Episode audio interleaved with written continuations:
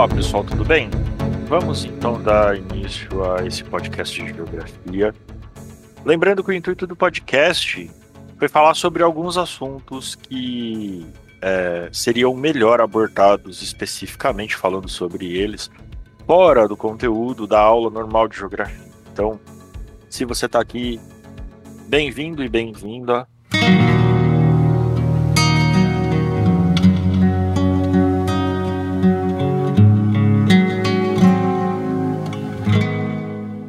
Vamos falar um pouquinho hoje sobre é, o Oriente Médio. Né? A gente tem algumas informações é, correndo na mídia hoje sobre os conflitos entre Israel e Palestina.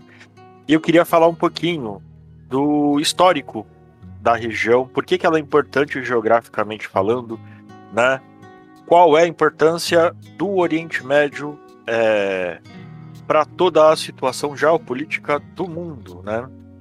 Que, que acontece, pessoal? O, Ori o Oriente Médio, como eu estava falando já em aula para vocês, o Oriente Médio ele é importante porque ele é a área que, que você tem uma junção dos três continentes: o continente europeu, o asiático e o africano. E aí eu estava falando sobre como o Oriente Médio, de acordo com a regionalização que fazemos, ele pode englobar, ele vai englobar, por exemplo, o norte da África, porque tem países no norte da África e tem forte influência da religião islâmica e eles fazem parte do mundo árabe, né?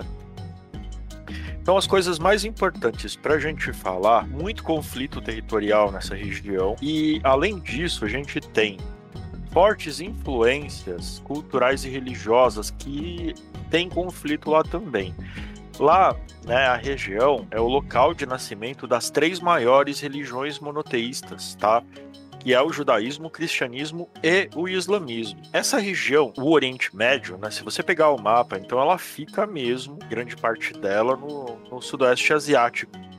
Só que toda a região ela tem é, uma quantidade bem grande de um, mares em volta. Então a gente tem o Mar Negro ao norte, tem o Mar Mediterrâneo, né?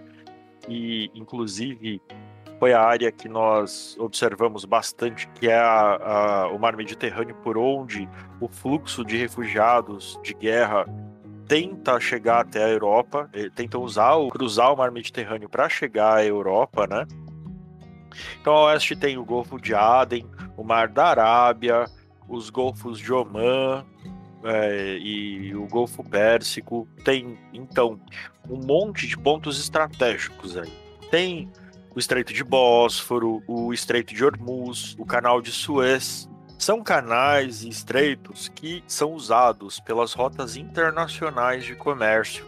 Né? São as rotas mais curtas entre determinadas regiões. Portanto, dar a volta custaria muito dinheiro. Então são pontos estratégicos. E isso importa muito nesse jogo de xadrez que é a geopolítica da região. O que, que acontece? Essa região do Oriente Médio a gente vai perceber que é uma região bastante árida.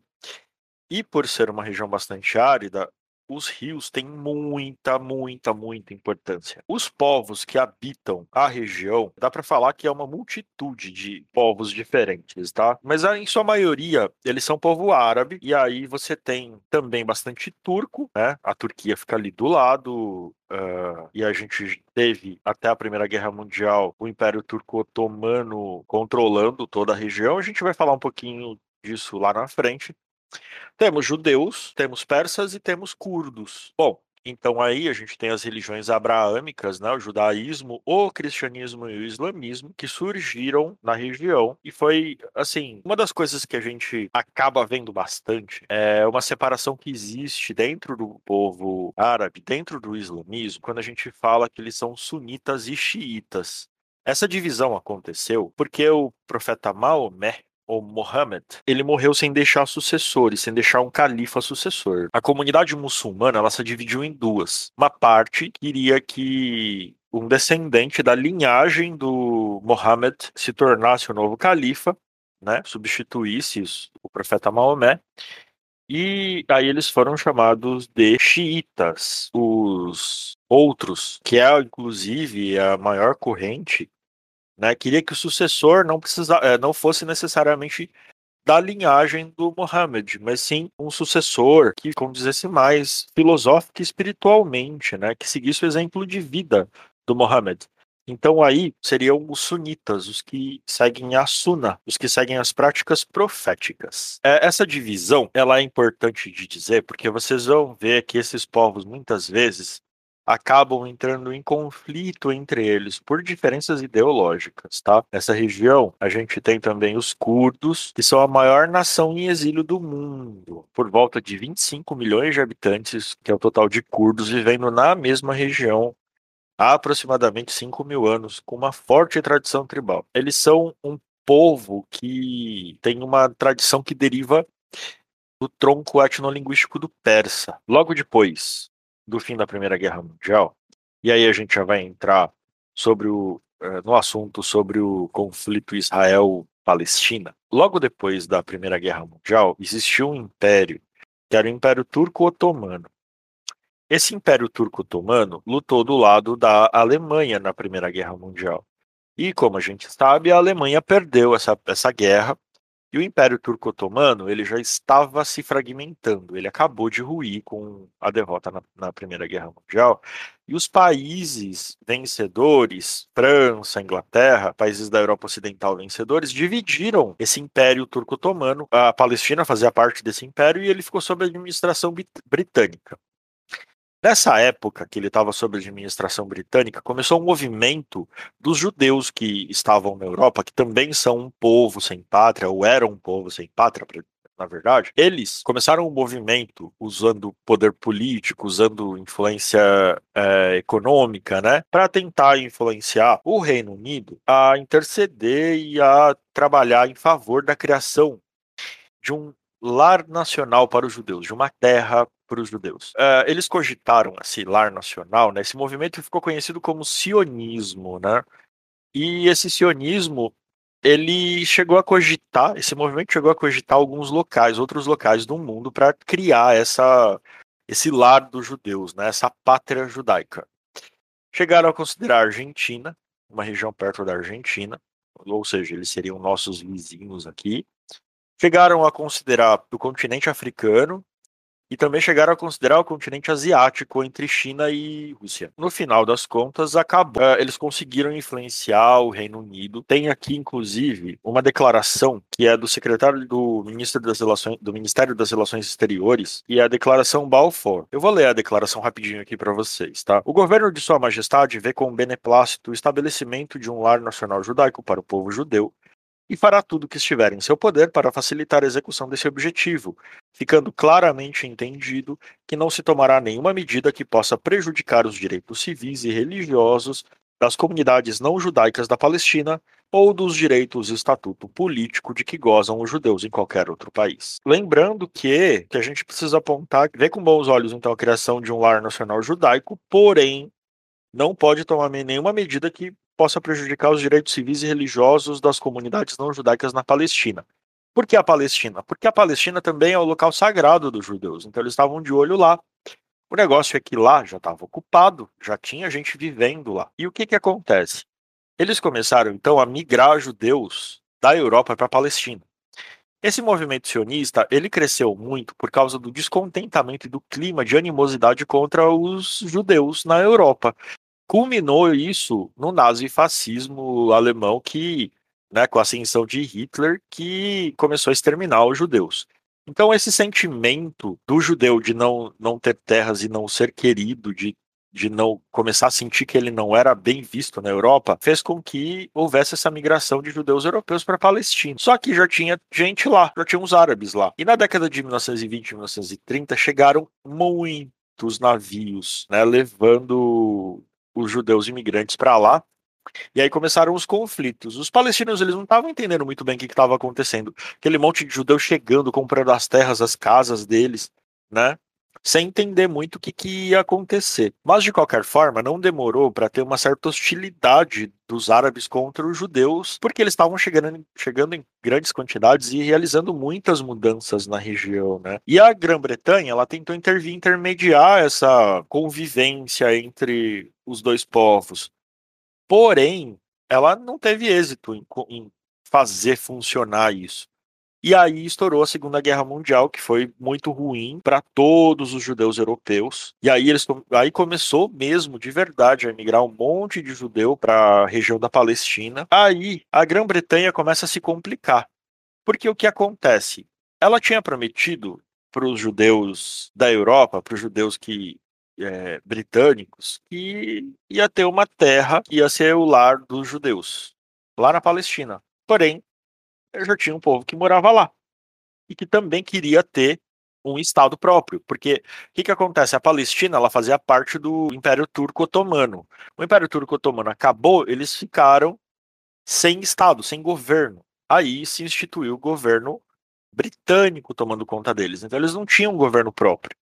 Essa aqui é a questão.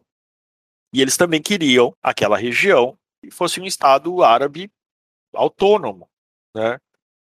Bom, Aí a Segunda Guerra Mundial foi sangrenta, teve muita influência na região, ela foi lutada no, no na África e, e, e, no Oriente Médio também. Ela acabou em 1945. O que, que aconteceu nessa região? É, teve uma guerra, a gente pode chamar de guerra, porque houveram conflitos entre os palestinos, né, e os judeus. Só que o que acontecia?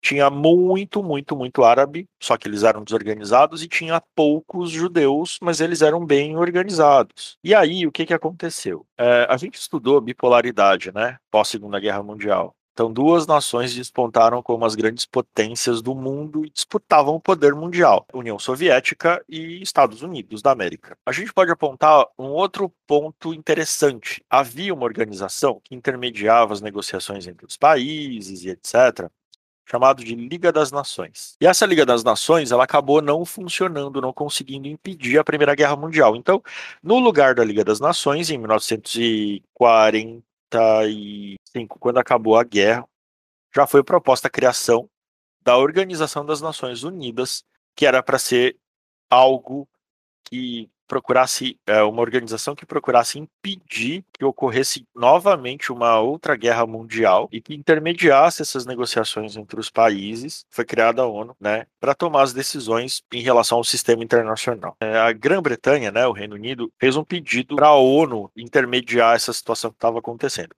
porque a Grã-Bretanha ela estava numa situação bem ruim ela estava entre a cruz e a espada. Ela se colocou numa situação muito ruim. Ela prometeu uma coisa que não podia cumprir sem criar muitos problemas. E ela lavou as mãos. Ela falou: ó, vou sair da região, vou dar autonomia para a região e eles que se virem. Em 47, a ONU encaminhou uma solução. Ia partilhar a Palestina, ia virar um Estado judeu e um Estado palestino. Ia ser 56% um Estado judeu e o resto palestino. Então ia ter 14, pouco mais de 14 mil quilômetros quadrados o Estado judeu, né? E aí o que que acontece? Ia ser um estado meio misto, né? E, por exemplo, o estado judeu ia ter metade palesti palestinos, né? Metade árabes e metade judeus. E o Estado árabe ia ter muito mais árabes, né? 800 mil árabes e 10 mil judeus. Em 15 de maio de 1948, as tropas britânicas saíram da Palestina. Imediatamente foi declarado a independência de Israel e a criação desse Estado, desse Estado judaico, né? Pelo Davi Ben-Gurion, que foi primeiro-ministro da então recém-fundada Israel. Os árabes recusaram essa partilha da ONU, né? Eles falaram que, que não servia para eles. E aí o que, que aconteceu?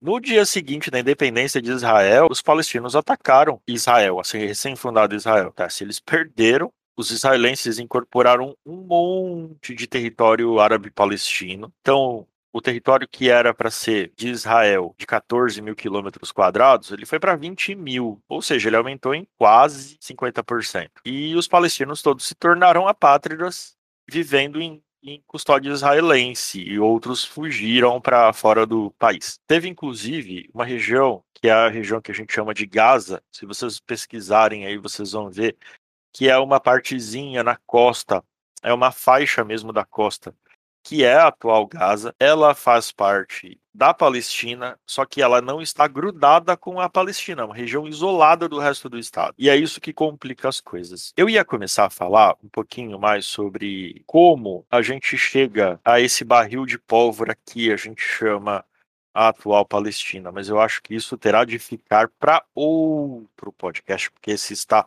ficando muito longo. E aí vocês me dizem, por favor, o que é que vocês acharam desse primeiro podcast. Aceito dúvidas, aceito sugestões, aceito críticas construtivas. E aí a gente vai prosseguindo, tá bom? No nosso próximo podcast, a gente vai falar um pouquinho sobre as guerras que aconteceram e as tomadas de território que vão levar aos conflitos que acontecem até hoje.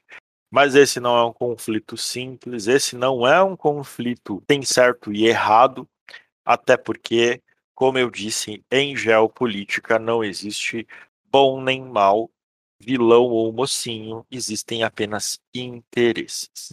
Ok, gente, obrigado. Um bom descanso para vocês. Muito obrigado pela presença e até logo.